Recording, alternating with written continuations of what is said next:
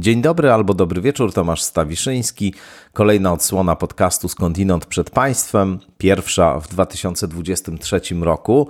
Z tej okazji oczywiście wszystkim Państwu życzę wszystkiego w tym roku dobrego, żeby ten rok generalnie rzecz biorąc był chociaż odrobinę lepszy od tego poprzedniego, to już będzie duży sukces, ale no cóż, yy, pamiętam dobrze z jakimi nastrojami wchodziliśmy w rok 2022, choć oczywiście jestem sam bardzo sceptyczny wobec e, takiej skłonności do dzielenia e, tego wszystkiego, co dookoła, co w naszym życiu, co w naszym doświadczeniu, na jakieś takie arbitralne odcinki. No, oczywiście mamy te wszystkie e, sposoby taktowania czasu, sposoby dzielenia go zgodnie z pewnymi rytmami przyrody, natury czy kosmosu. No i mamy tendencję do tego, żeby przenosić to również na sferę naszego życia, naszego doświadczenia. To już jest znacznie bardziej problematyczne, bo o ile w porządku astronomicznym 12 miesięcy, no to rzeczywiście jest jakiś e, bardzo starannie ustrukturowany czas i pewien proces się dopełnia i kolejny na nowo rozpoczyna no to w przypadku naszego życia, naszego doświadczenia, niestety takie rzeczy się nie dzieją. E, to jest kontinuum, więc ja jestem generalnie przeciwko takiemu dzieleniu, właśnie, no ale. Mój Boże, to też jest pewna konwencja, e, która ma swoje dobre strony. No i dzisiaj ta rozmowa, którą Państwo za moment usłyszą, z doskonale znanymi Wam e, Janem Chwedeńczukiem i Pawłem Boguszewskim, to jest rozmowa właśnie poniekąd taka na koniec roku i na początek nowego. Myśmy się w tym samym składzie spotkali rok temu. No i rozmawialiśmy w duchu pewnego ostrożnego optymizmu o tym, jak to jednak e, pandemia, czas ciemny, zły, czas konfrontacji ze ślepymi procesami przyrody, ślepymi siłami przyrody, no kończy się, powoli z niej wychodzimy e, z takim poczuciem, że nauka dała radę, to znaczy, że pojawiła się dosyć szybko szczepionka, że dzięki temu ten najbardziej śmiertelne zagrożenie związane z pandemią zostało ograniczone poważnie. No, był to moment takiego ostrożnego e, optymizmu. Dziś y, zupełnie inaczej to wygląda, no ale nie będę Państwu opowiadał, co w tej rozmowie usłyszycie. Podziękuję tylko oczywiście za cały 2022 rok wszystkim wspaniałym słuchaczkom, słuchaczom. Dzięki za wszystkie wyrazy wsparcia, sympatii dla tego podcastu, dzięki też za różne głosy krytyczne. E, one zawsze się przydają do tego, żeby pogłębić swój sposób myślenia i patrzenia i jakoś tam z dystansu sobie także się przyjrzeć. Bardzo dziękuję oczywiście tym, bez których ten podcast nie miałby racji bytu subskrybentkom, subskrybentom, patronkom, patronom za całe ogromne wsparcie e, na Patronite i na mojej stronie internetowej. E, dziękuję firmie StrategyWise, która dołączyła na Patronite ze wsparciem rekordowym specom od spraw komunikacji. No, wszystkim Państwu, którzy tak czy owak gdzieś e, w mojej orbicie się pojawiali i ja się w waszej orbicie pojawiałem. Dzięki wam za to, że jesteście i za to współmyślenie, za tą rozmowę, którą prowadzimy także za pośrednictwem podcastu Skądinąd. No dobrze, to już teraz przed Państwem Jan Chwedeńczuk i Paweł Boguszewski.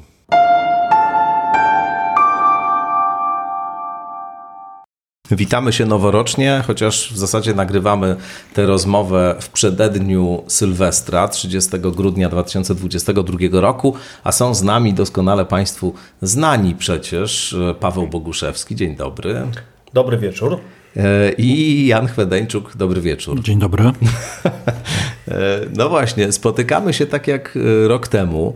E, pamiętam mniej więcej w tym samym e, dniu właśnie spotkaliśmy się e, w 2021 i nagrywaliśmy taką rozmowę poniekąd podsumowującą, a poniekąd otwierającą na kolejny rok. Jakkolwiek oczywiście wszyscy się tu zgadzamy, że mania podsumowań niekoniecznie jest tym, co chcielibyśmy uprawiać, no bo to tylko są takie konwencje po prostu, że dzielimy kontinuum życia indywidualnego i społecznego na te fragmenty dwunastomiesięczne, a tak naprawdę to wszystko przecież jest tak samo i nie jest tak, że obudzimy się 1 stycznia 2023 roku w jakimś zupełnie innym świecie.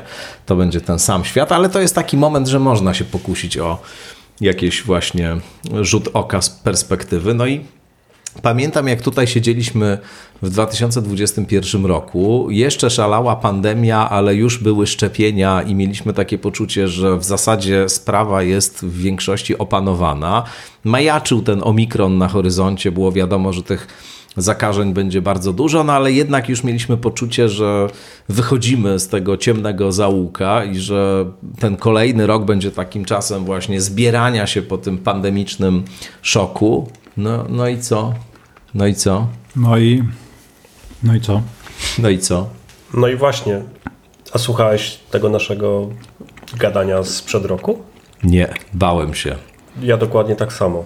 Teoretycznie mieliśmy się przygotować troszeczkę, ale no tak, to człowiek by słuchał po prostu z przepowiedni, których, których się w ogóle nie które się w ogóle nie sprawdziły najprawdopodobniej. No i trzeba przyznać, że no ten rok, który się kończy, 22, no chyba jednak nas zaskoczył i był rokiem, który był bardzo ciężki. W sumie dosyć szybko nas zaskoczył, bo już 24 lutego, czyli właściwie no, dwa miesiące po tym, jak, jak rozmawialiśmy.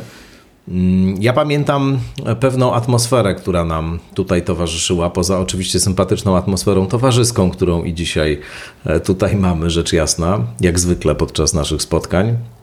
No to pamiętam duch e, e, ostrożnego optymizmu, który tutaj wnosiliśmy chyba w sumie wszyscy, związany z tym, że no jednak pandemia, masywne zjawisko o charakterze globalnym, bardzo drastyczne w skutkach. Dzięki wysiłkowi zbiorowemu naukowców zostało jakoś okiełznane czy opanowane, no bo te szczepienia przyszły dosyć szybko, relatywnie szybko, jak na proces tworzenia takich preparatów. No i udało się to zrobić, dostarczyć te szczepionki, no nie do tylu krajów, których byśmy chcieli, nie w taki sposób, jakbyśmy chcieli do końca, ale jednak to był taki moment, kiedy sobie mówiliśmy, no coś tutaj naprawdę istotnie się udało zrobić i, i to był triumf trochę nauki, a a dzisiaj też taki duch tutaj jest, czy no, nie? Jest taka, jest taka scena w filmie, na początku filmu Pianista Romana Polańskiego.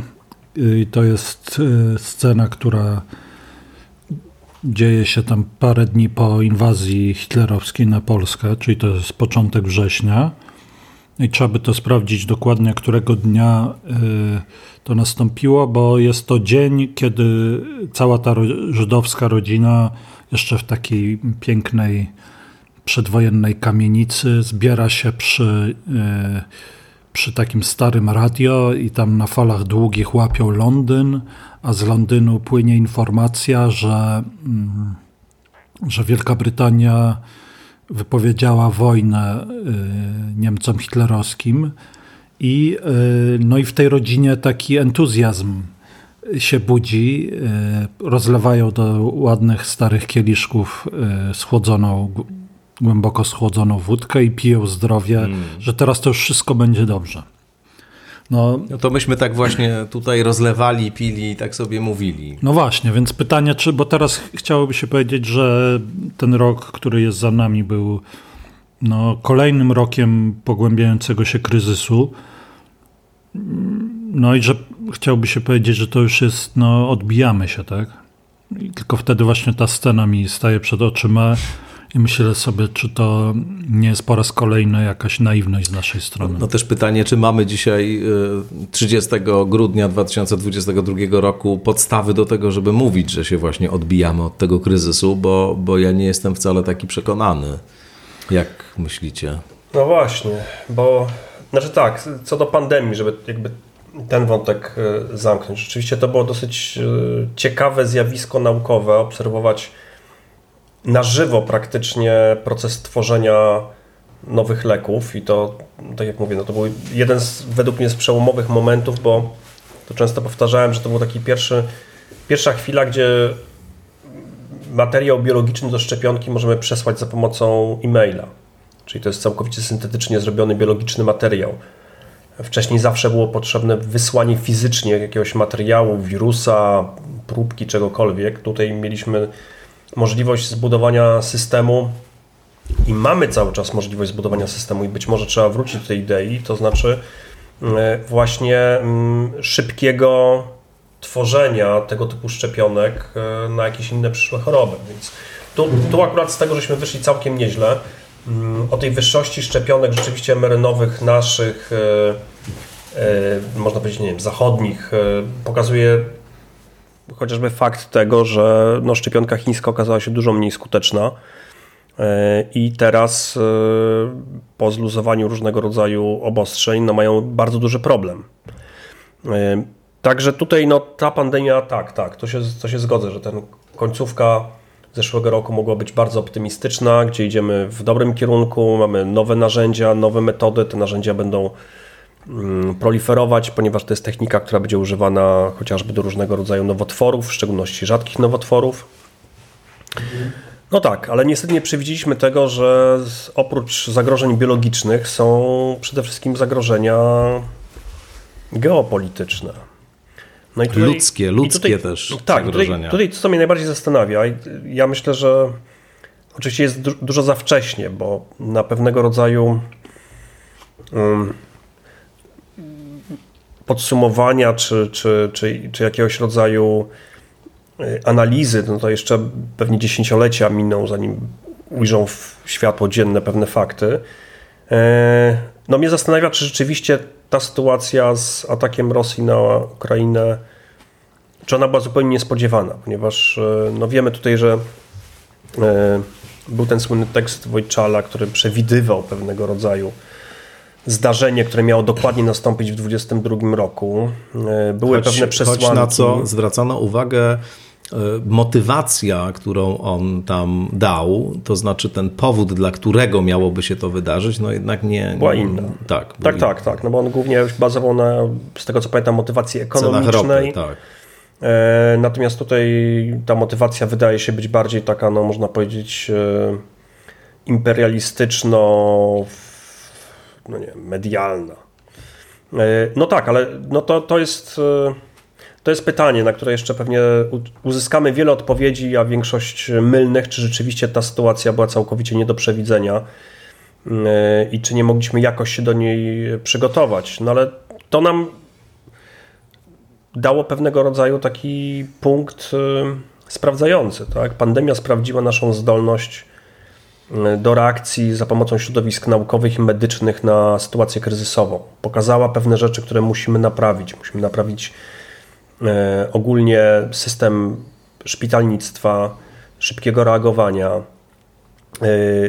w szczególności właśnie w takich sytuacjach, gdzie mamy w krótkim czasie bardzo dużą ilość pacjentów. E, sytuacja wojenna nam znowu pokazała też, że musimy na. No, że nie będziemy żyli w czasach pokoju, że musimy niestety poświęcić pewne, pewien, pewien zasób, niechętnie, bo niechętnie, ale na zadbanie o, o fizyczne bezpieczeństwo nasze. Ja powiem szczerze, że przez ten czas od momentu wybuchu wojny obejrzałem chyba wszystkie dostępne na YouTubie wypowiedzi Władimira Putina, wywiady z nim, e, przemówienia jego, różne wystąpienia sprzed powiedzmy no, z ostatnich 15-20 lat mniej więcej. E, plus oczywiście na bieżąco też to, co w tej chwili się dzieje. I mam jedną myśl, e, taką mianowicie, że e, to, że on może coś takiego zrobić, to było absolutnie wiadomo już od bardzo dawna i on o tym mówił po prostu wielokrotnie.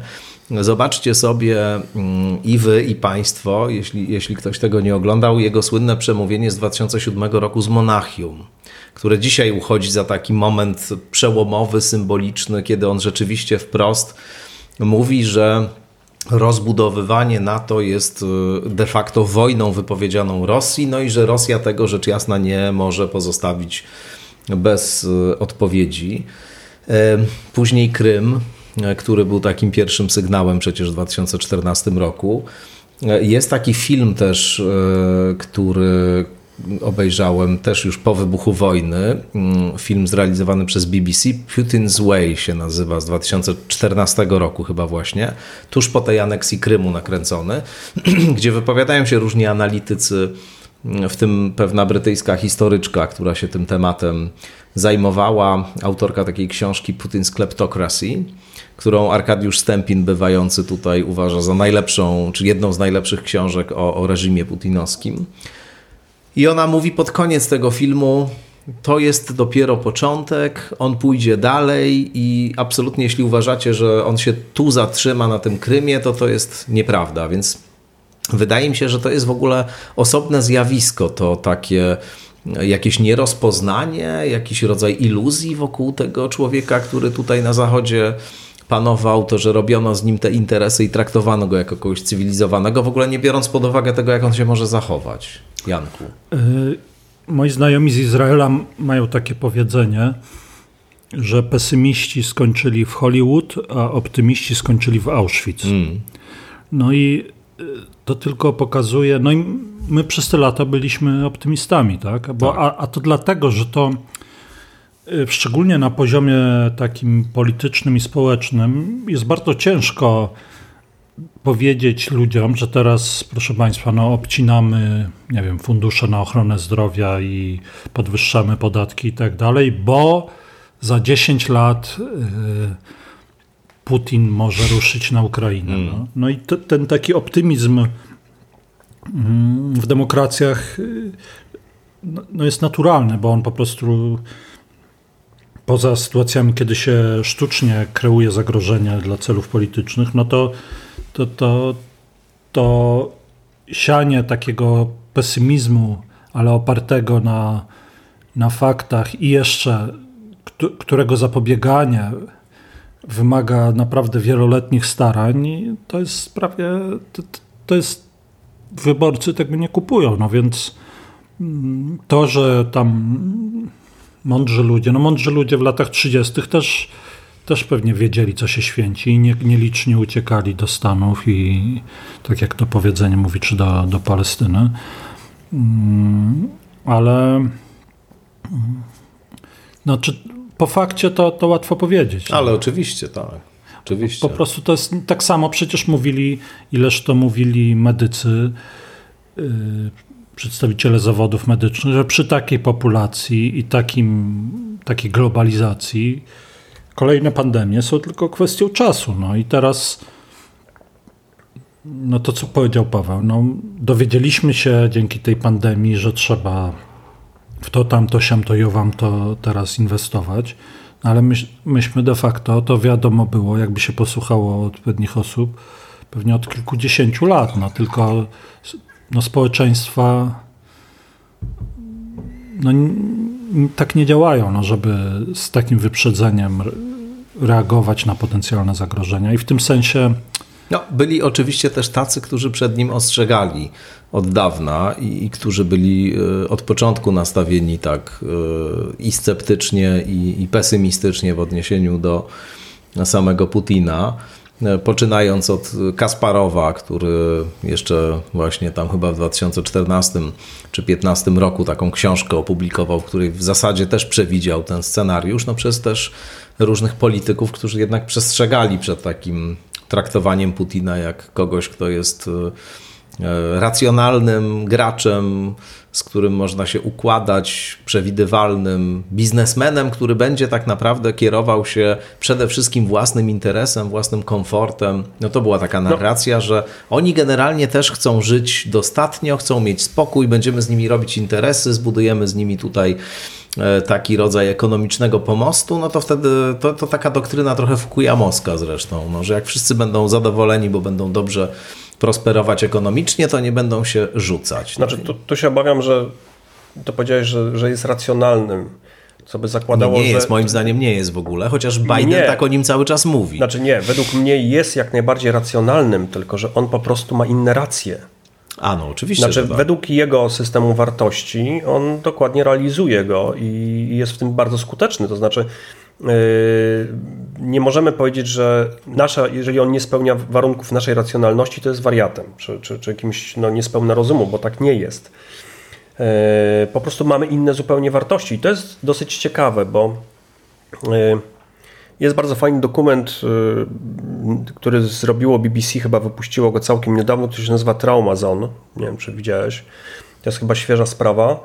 Mm, I to jest kilkuodcinkowy dokument, który używa po prostu nagrań z okresów rozpadu Związku Radzieckiego, tam od 1985 roku do roku 2000, czyli do nastania tak naprawdę rządów Putina, który pokazuje, e, jak to się stało, że on mógł zaistnieć i jak to się dzieje, że mm, on może mieć takie poparcie, bo poparcie Rosjan dla wojny może wynikać po prostu z ich takiego ślepego poparcia dla właśnie osoby Putina. No i to jest dosyć ciekawe, bo to jest minimalnym komentarzem, głównie oparte właśnie na zdjęciach e, dziennikarzy BBC, którzy tam byli na miejscu, którzy pokazywali życie w różnych zakątkach i na północy, na południu. E, rzeczywiście muszę przyznać, że jest to dosyć e, fascynujący dokument. No bo pytanie jest takie, czy czy gdyby nie było konkretnie Putina, tylko był jakikolwiek inny osobnik w to miejsce, czy oni by dokładnie w tym samym miejscu wylądowali? Czy ta, czy ta wojna była czymś, co jest niezależne od pojawienia się pewnego rodzaju jednostki, która katalizuje pewne procesy społeczne? Czy to jednak e, jest tak, że on odcisnął swoje piętno i pociągnął całą tą część wschodnią Europy właśnie w kierunku wojny. To jest, e, to jest coś, co uważam, że jest, e, wydaje mi się, jednym z podstawowych pytań w ogóle w historii. Na ile właśnie jednostka jest pewnego rodzaju manifestacją procesu, a na ile jest e, tak naprawdę jego, jej, jej przyczyną. No i też nie wiem, czy masz Tomku na to jakieś, jakąś odpowiedź. Tutaj też jest pytanie, które jest ściśle stowarzyszone z tym pytaniem, które ty zadałeś, takie mianowicie, kim on tam w ogóle jest? To znaczy, czy właśnie on jest y, jednoosobowym ośrodkiem decyzyjnym, który mhm. jest autonomiczny i to, co się dzieje, wynika z tego, że on tak postanowił, a jest, jego pozycja jest nienaruszalna albo bardzo mocna, więc jakby wszyscy wykonują jego polecenia, bo tak to sobie poustawiał czy on jest tylko delegatem jakiegoś grona, które y, podejmuje decyzje, jest jakimś stronnictwem, jakąś grupą ludzi, którzy, których on jest emisariuszem i, i tylko takim właśnie reprezentantem, a decyzje są podejmowane gremialnie.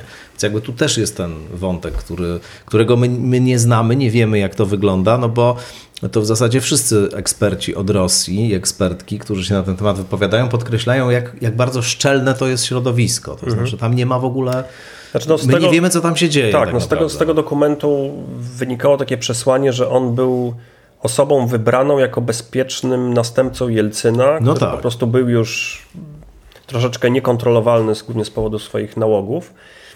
I on miał być taką osobą, która była wybrana przez oligarchów po to, żeby był bezpiecz- zabezpieczeniem po prostu ich kleptokracji.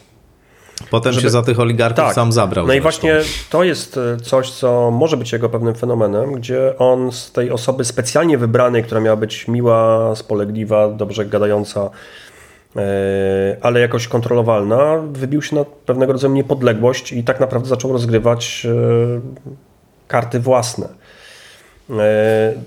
No i to jest pytanie właśnie, na ile to no jest pewnego rodzaju takim naturalnym procesem przemiany tego społeczeństwa rosyjskiego, które, no, w którym na przykład powiedzenie na kogoś demokrata jest tak naprawdę obelgą.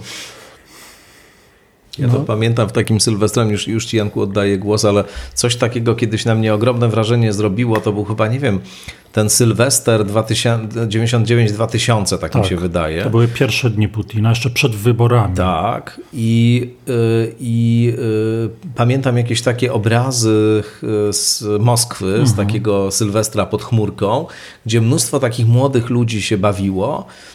I ktoś ich pytał, no ale mm, powiedzcie, czy, czy wam nie przeszkadza tutaj ten brak demokracji? A na co nam demokracja? My nie chcemy w ogóle demokracji. To oczywiście było, wiesz, w takiej atmosferze zabawy, pijaństwa i, i nie wiem na ile to było poważne. Też oczywiście demokracja, a, a Rosja, podejście społeczeństwa rosyjskiego do tych spraw to jest jeszcze inna sprawa, inna kwestia. E, no, ale proszę bardzo, Janku, teraz ty chciałeś. Tak, tak. No, odnośnie tego, czy Putin, czy, czy przywódcy tacy są mm, jakby są koniecznością dziejową, czy oni realizują swoje mm, indywidualne dążenia. No, wydaje mi się, że raczej to pierwsze. No, jak myślę sobie o narodzinach III Rzeszy, no to, to to jest taki naturalny proces, że jest jakiś głęboki problem społeczny i się, mówiąc potocznie, robi się ssanie. To znaczy robi się rynek polityczny na, na pewne nastroje, pewne hasła i, i ktoś jak ma nosa i nie ma żadnych skrupułów, no to, to ma po prostu, wiesz, no, do zaorania ugórn. I przecież to, że oni mówili, na co ci młodzi ludzie, na co nam demokracja, no to jest naturalna konsekwencja tej wielkiej smuty po, postsowieckiej. Tam naprawdę było te czasy Gorbaczowowsko-Jelcynowskie, one były, po pierwsze tam były próby zamachów stanu, po drugie no, no to był upadły kraj. No. no i przychodzi młody, stosunkowo silny taki mężczyzna i w pewnym sensie to społeczeństwo wiesz, no ono, on jest, ono go oczekuje w jakimś sensie. To tylko trzeba wyczuć ten nastrój. No. I, w, I w tym sensie i oczywiście nie wiem, co potem się dzieje do jakiego stopnia on y, się emancypuje i, i tak dalej, ale na, wydaje mi się, że te początkowe etapy, i tak samo myślę o NSDAP, y, to, to jest po prostu znakomity nos polityczny y, ludzi bez bez żadnych skrupułów. Tu oczywiście różnica jest taka, że jednak Hitler dochodzi w tym procesie demokratycznym do władzy, to znaczy on się, on rzeczywiście zaczyna grać na pewnych nutach, które wychwytuje z tej tak. sytuacji społeczeństwa niemieckiego, daje im przekaz, który jest dla nich bardzo emocjonalnie atrakcyjny i po prostu wprawia w rodzaj transu e, tak, to społeczeństwo, albo, albo sam jest w jakimś e, transie.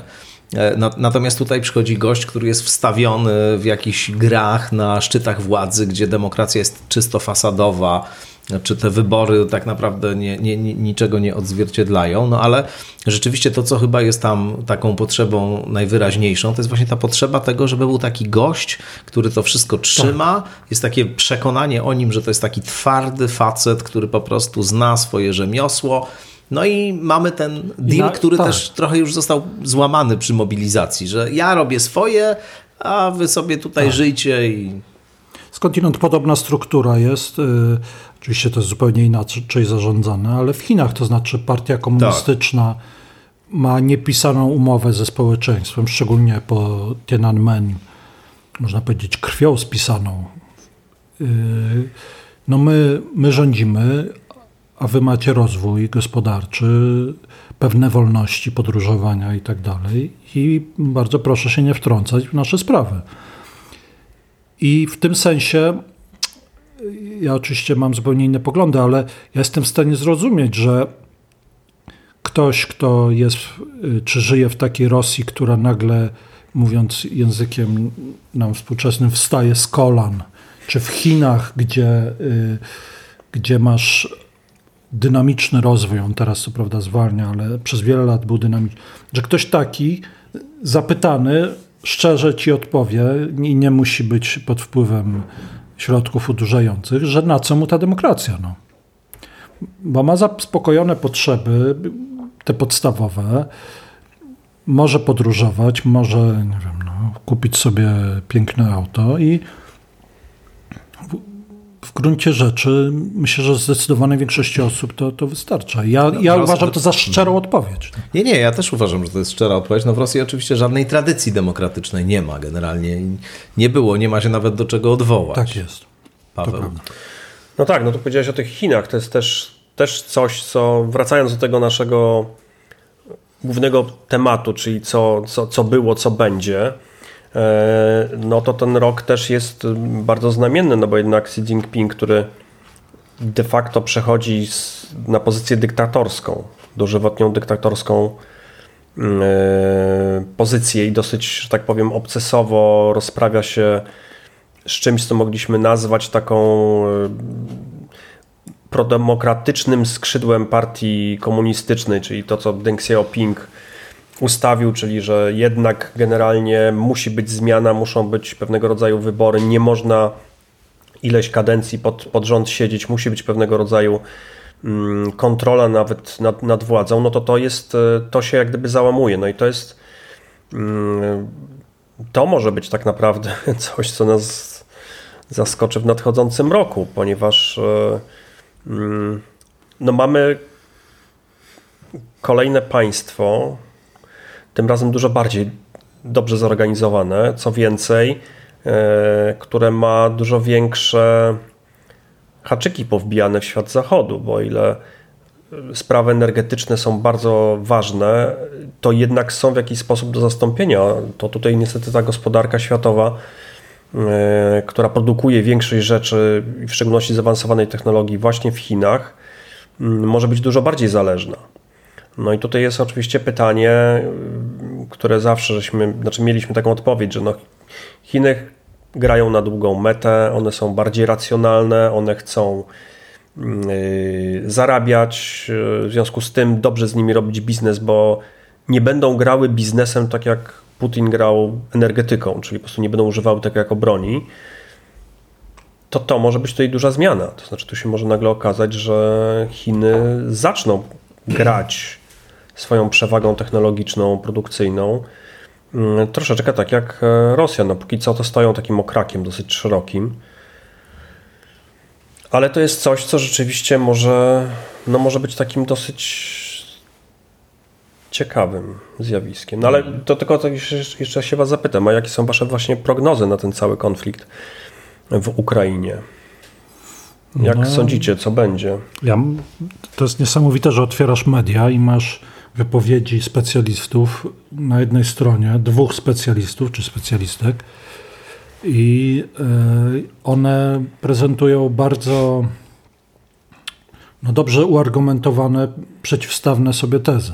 To więc, prawda. Więc co może człowiek, który wiesz, no, mi się wydaje najbardziej realne, to jest zabetonowanie tego konfliktu, niestety, i takie krwawienie obustronne bo obie strony są za silne, żeby upaść, a, a za słabe, żeby coś.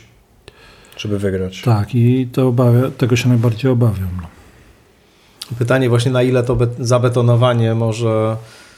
Ile to, ile to zabetonowanie może trwać? No bo to jest jednak sytuacja, która wydaje mi się dla samego Putina potencjalnie jest destrukcyjna. To znaczy, każdy kolejny miesiąc jest osłabianiem jego pozycji, jego wizerunku tego wszystkiego, co on tam na szale jednak rzucił, no i też rezerwy, które ma rosyjska armia, oczywiście one są e, duże, ale nie są nieskończone, więc ja mówiąc szczerze, jak tak słucham tego, co oni tam gadają i, e, i przyglądam się tym wypowiedziom zarówno samego Putina, jak i Ławrowa, to, no to mam wrażenie, że z całą pewnością nie są to ludzie, którzy się wycofają.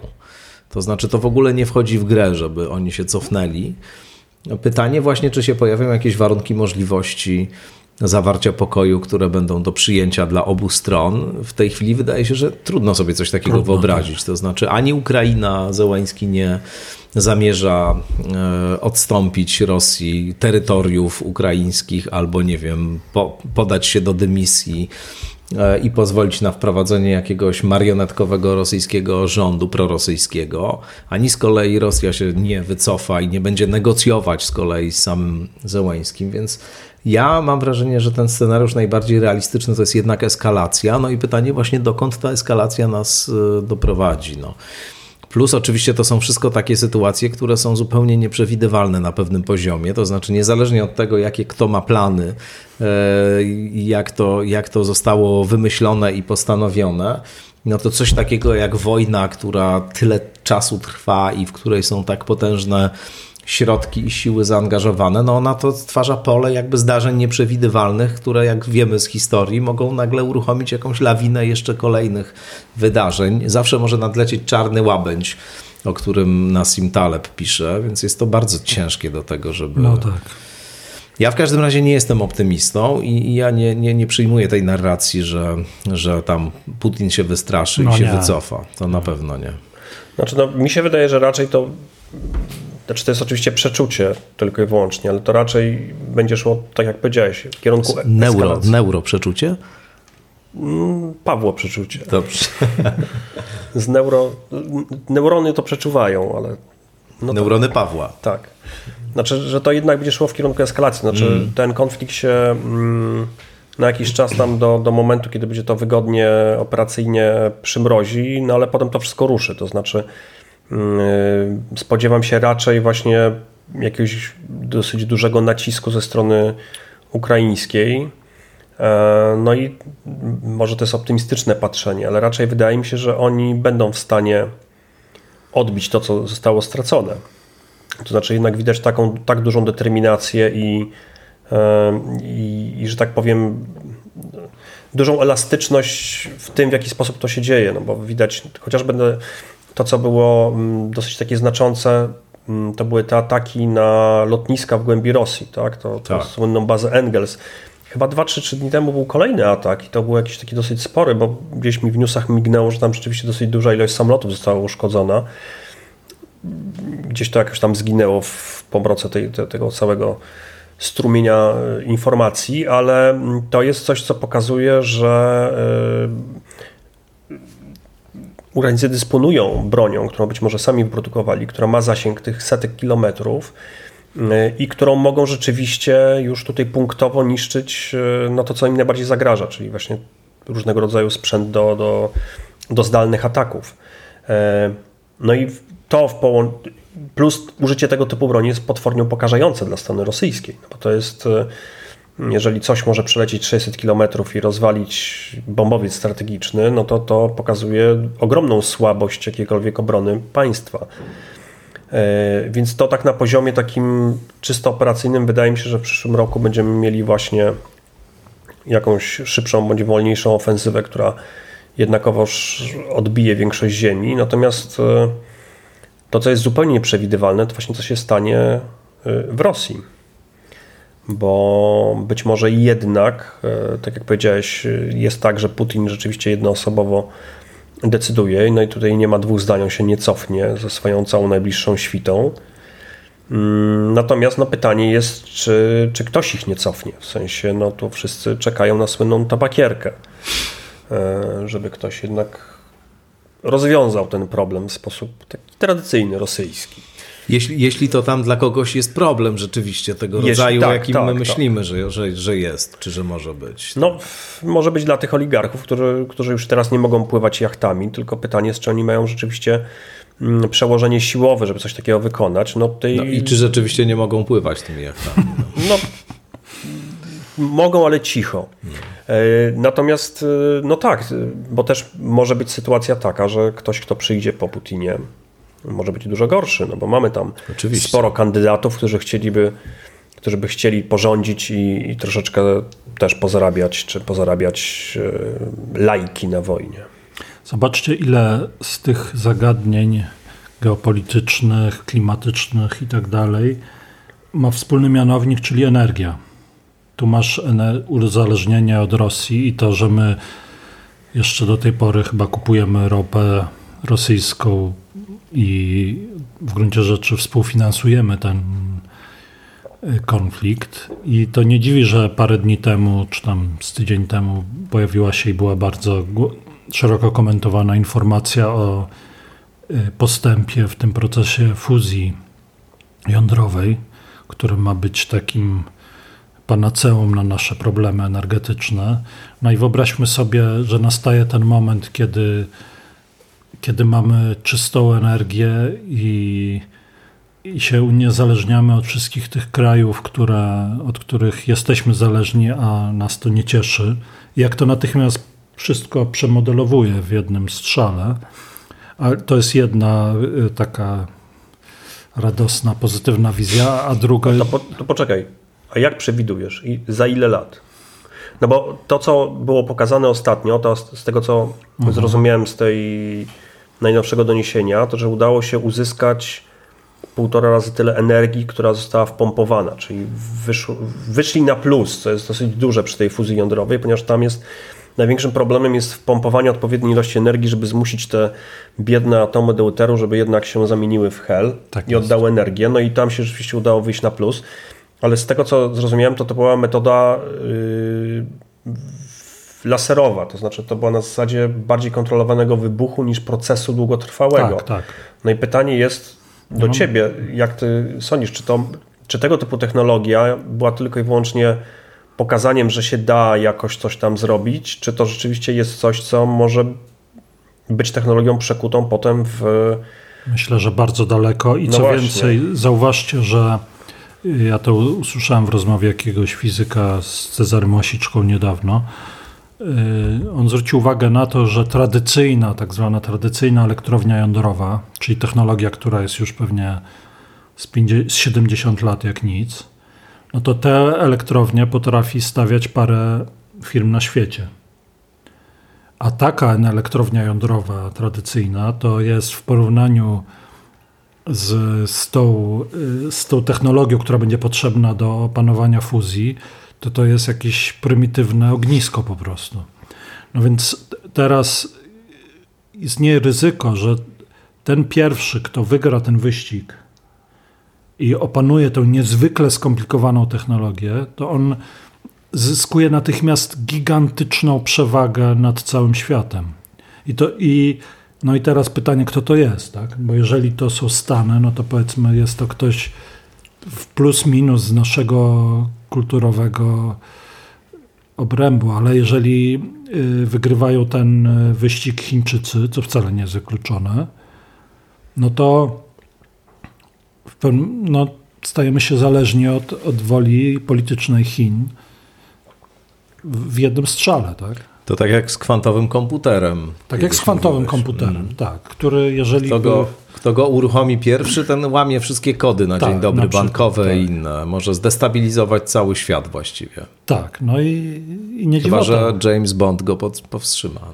i nie dziwota, że mm, mm, kraje, gdzie patrzy się na z pewną dłuższ, dłuższą perspektywę się bierze pod uwagę, inwestują bardzo w naukę, a tymczasem informacja chyba z wczoraj jest taka, że y, polski minister nauki w związku z nadchodzącym niżem demokratycznym, y, demograficznym Co za pomyłka. y, roz, y, przewiduje z, zwolnienie czy też raczej przesunięcie na wcześniejsze emerytury około 100 tysięcy yy, nauczycieli w Polsce i nauczycielek. Więc z jednej strony masz te kraje, które inwestują wiesz, w komputery kwantowe, szczepionki mRNA i terapie nowotworowe, a z drugiej strony my zwalniamy nauczycieli, bo żeby nie było tak, że klasy są wreszcie 15-osobowe, tylko żeby nadal trzymać te 32 osoby skitrane w jednej salce, ale za to dzięki temu oszczędzimy na pensjach nauczycielskich. Tak, dziękuję, że dałeś te dwa jakby dwie sytuacje, żebyśmy mogli sobie uświadomić co i jak i gdzie jesteśmy. Tak, tak. Kryzys demokratyczny. Kryzys demokratyczny, bardzo tak dobrze. troszeczkę bardzo jakbyś dobre, przewidywał kolejne wybory, które u nas będą. No i tak może być, ale to już na tą śliską sprawę nie wchodźmy. Natomiast, y, no tak, tak, bo tych zagrożeń rzeczywiście, to co powiedziałeś o tej, o tej zimnej fuzji termojądrowej, no jest to y, święty gral. No to jest pytanie oczywiście, na ile ta technologia nie będzie szybka do, do skopiowania, bo z, z tego co wiem, to jednak tych laboratoriów takich poważnych, e, które próbują to przeprowadzić, to jest, jest sporo, no i też jest dużo w Europie, tak? Chyba jakieś tam konsorcjum brytyjskie w, we Francji, We Francji, tak. w oparte o tej technologii tokamaku próbują coś, coś zrobić, więc no tutaj ten wyścig jest, ale to, to moje pytanie, kiedy nie odpowiedziałeś, No bo nie, no co mogę powiedzieć? No kiedyś. pięknie się wykręciłeś. Datę podaj, datę podaj. No nie, ale tak Nie, ale tak plus minus ile? powiedz. 30, no. 100 lat? 30 lat? No, myślę, że raczej 30. Około 30. Tak jak myślę, że technologie kwantowe to jest kwestia 30 lat. Hmm. Tylko to jest właśnie zawsze to, co powtarzamy w tych rozmowach z Tomkiem.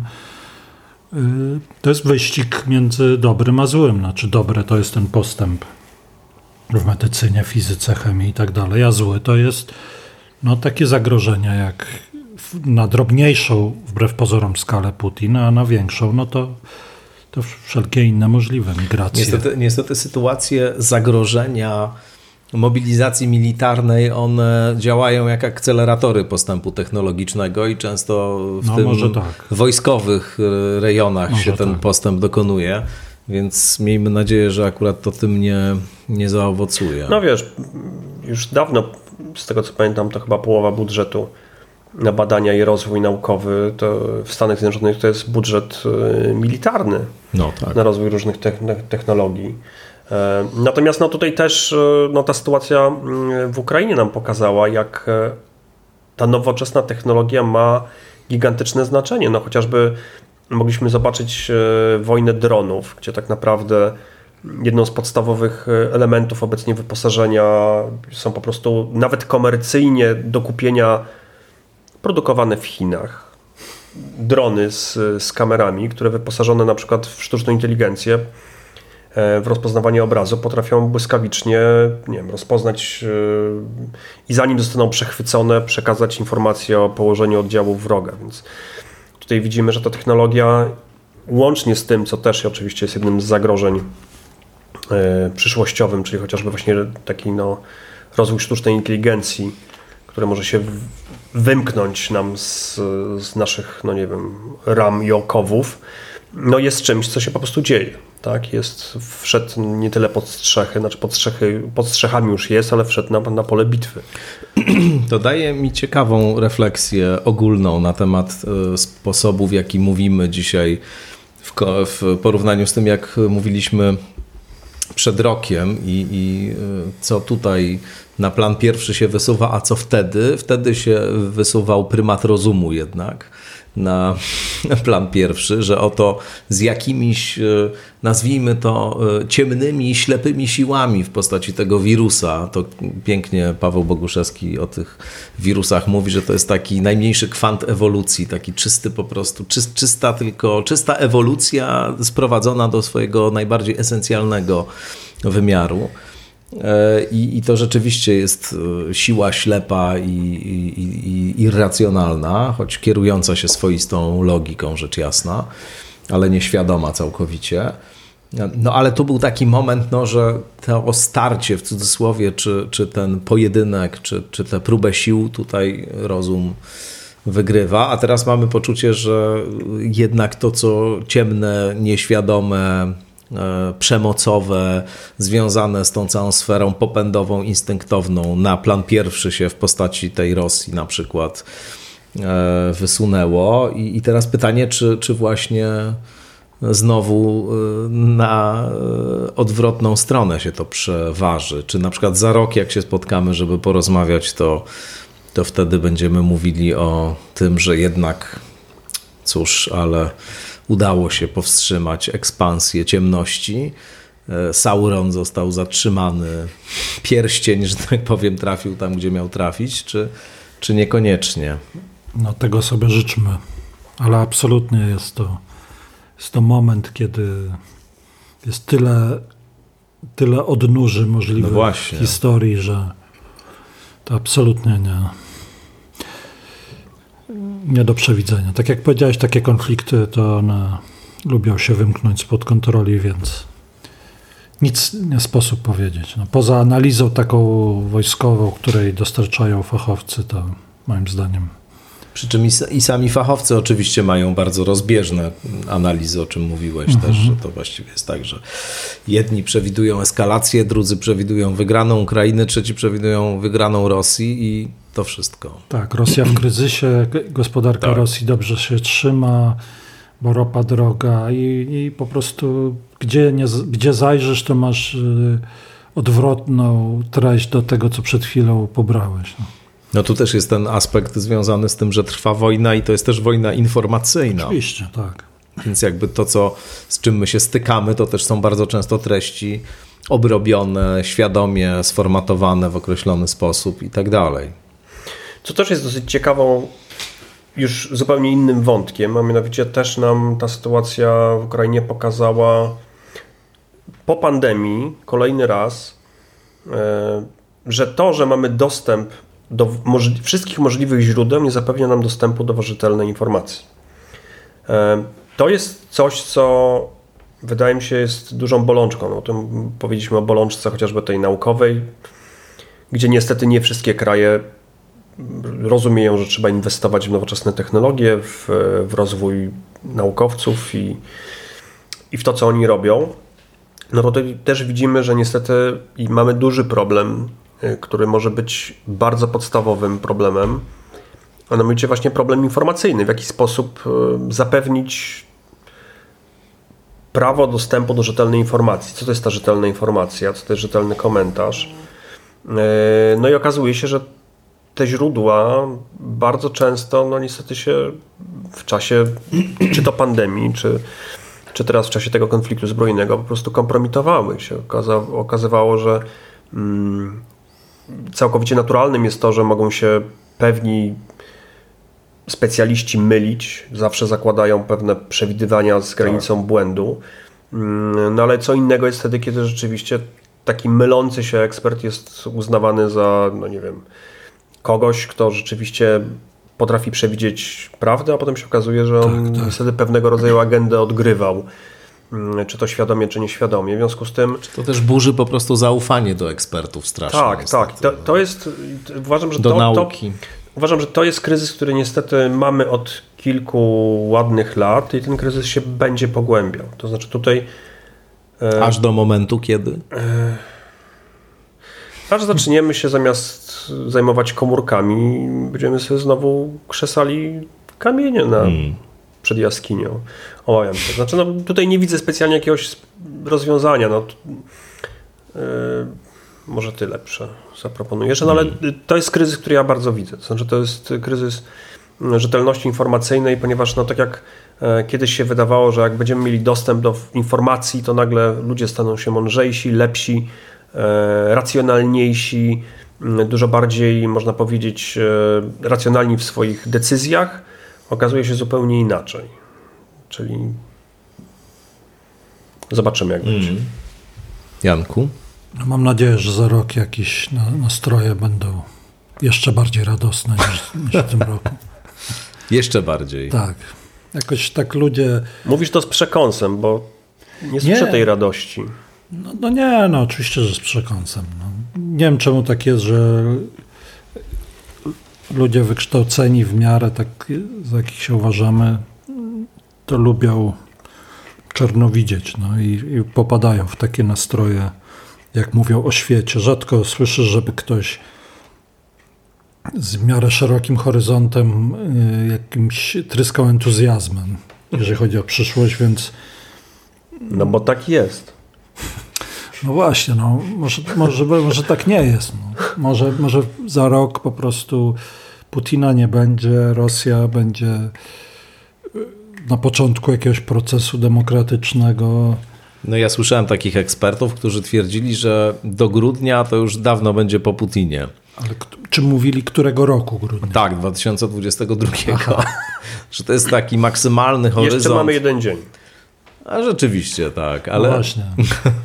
chodziło o to oczywiście, że zostanie tam wewnętrznie wymieciony tak, i tak, że to tak. jest zupełnie jakby oczywiste, że to jest jego koniec. Już nie mówię o tych różnych przewidywaniach dotyczących tego, na co jest chory i że z całą mhm, pewnością tak. zostały mu tylko dwa miesiące życia. To jest też ciekawe. Tak, tak. To mi przypomina, jak ojciec opowiadał mój przez te dziesiątki lat PRL-u, jak wsłuchiwali się w jakieś informacje z jakichś posiedzeń Komitetu Centralnego i próbowali na podstawie tego, kto tam kogo dziubnął, y, wywnioskować, że to już zaraz, zaraz już upadnie. Bo to jak już jest taka wojna frakcji, to już, to już się nie utrzyma. No i trochę no. tak to wygląda. No. no niestety znowu, znowu są czasy, gdzie czyjś stan zdrowia nas zbytnio zajmuje. To jest ten, tak. ten problem, gdzie rozważania na temat stanu zdrowia psychicznego czy, czy, czy fizycznego jakiegoś przywódcy stało się najważniejszym tematem. No i to jest akurat zły znak czasu. Ale jeśli można się posłużyć wyświechtaną metaforą, to, to zarazem jednak ta sytuacja zadziałała jak papierek lakmusowy. To znaczy, bardzo wiele się okazało jeśli chodzi o to, kto tutaj, e, za kim stoi, e, kto jest rzetelny, kto jest nierzetelny, kto jakie interesy tutaj mm, reprezentuje i z kim sympatyzuje. Wydaje mi się, że to może być ciekawe też taki, takie, no na przykład to, że rzeczywiście te konta, które propagowały wcześniej narracje antyszczepionkowe, miał, miękko weszły w narrację prorosyjską. Nie? Tak, tak. I to, co się mówiło, to o, o połączeniach właśnie rosyjskich tych, tych narracji, jak to powiedziałeś, to się niektórzy pukali w głowę, tak? a tu nagle po prostu w trzy sekundy masz potwierdzenie. Może, Plus taki rodzaj y, też, co było w sumie na początku trochę zaskakujące, ale przy pewnym ujęciu tego to wcale nie jest zaskakujące. No, część na przykład takiej lewicy zachodniej, y, tu Chomsky jest oczywiście takim emblematycznym tego przykładem, która E, tak dalece krytyczna jest wobec Zachodu i tak mm, właśnie Zachód definiuje jako źródło wszelkiego zła, że spotyka się właśnie mhm. z Putinem w tym potępieniu całkowitym Zachodu, imperializmu zachodniego i w ogóle w przedstawianiu e, Zachodu jako źródła wszelkiego zła, opresji, przemocy i tak dalej. I, I to jest też bardzo ciekawe moim zdaniem, że tam kilka osób z tego, czy kilka środowisk z tego właśnie kręgu E, się spotkało. Tak. Wcześniej się spotykali z, z kolei e, Ayatollahem Khomeinim, e, bo to też częściowo są środowiska, które występowały bardzo radykalnie przeciwko Rażdiemu mhm. w momencie, kiedy ukazały się szatańskie wersety. Przyjrzałem się temu jakiś czas po, po tym, jak Rażdi został zaatakowany niedawno i tak. raniony poważnie nożem podczas spotkania autorskiego. W zasadzie nikt go nie ochraniał ale ta kwerenda y, była bardzo pouczająca. To znaczy, bardzo wiele tych osób, y, które wcześniej Rażdiego potępiały i, i, twierdziły, że on jest tutaj kimś, kto niepotrzebnie e, no, prowokuje. Napisał fikcję literacką. Na, no tak, ale to oczywiście jest jakiś rodzaj e, ataku na, na islam i tak dalej. I to byli reprezentanci środowisk lewicowych. No dzisiaj są prorosyjscy, więc to też jest ciekawy moment tego spotkania. No, kiedyś było przecież tak, że środowisko Sartra Oczywiście. jawnie prosowieckie, mimo niezliczonych dowodów tak. i na wielki głód, i na bandytyzm gułagów. No więc wiesz, no. Tak, to zachodni intelektualiści, zwłaszcza francuscy intelektualiści, mają długą tradycję takich uwiedzeń i takiego właśnie uwiedzenia. No może tak i lepiej. Niech, niech będą uwiedzeni ideą, a nie uwiedzeni energią, jak w przypadku Niemców. Także to zawsze bezpieczniejsze. Idee szybciej można zmienić niż dostawcę gazu i ropy. Jakieś jeszcze finalne konkluzje dla. I smuty. Nie, za rok będzie lepiej. Tak uważasz, tak? No. Ale nadzieję. Państwo nie widzą teraz. Y, nie, nie, nie. Ja nie mam, nie tryskam entuzjazmem, ale no, miejmy nadzieję. No. Już ile lat tych Łzy kryzysów, no. ociera no. i, i, trzęsie się, ale, ale mówi, że będzie dobrze. Nie mówię, że będzie dobrze, ale lepiej. Może będzie lepszy nastrój, tak. No, jest tyle lat kryzysu i kryzysów wszelakich, że może, może już wystarczy. No. Albo może po prostu te kryzysy już przestaną nas tak dotykać. Zbudujemy grubszą skórę. Nie, no to nie ma no, szans. Może do tego też się można przyzwyczaić, wiesz. Myślę, że tak. Do takiego funkcjonowania w stanie permanentnego zagrożenia, kryzysu, niepewności. Nie może, wiem może, może Jak to nam, z perspektywy ewolucyjno-neuronaukowej. Może to, to nam pokazuje, że po prostu żeśmy rzeczywiście żyli w cieplarnianych warunkach no, przez długi, długi tak czas. No, oczywiście. I że ta ciepła woda w kranie nie jest taką rzeczą oczywistą, jak się okazuje. No, no nie jest, no, no nie. Życzmy sobie lekkiej zimy, bo ona, ja, tak jak ja ze względów klimatycznych zawsze liczę na to, że będzie normalna zima jak, jak dawniej. Tak teraz życzmy sobie lekkiej, żeby to nie, żeby chociaż pogoda nie grała y, roli, jaką chciałby jej przypisać Putin.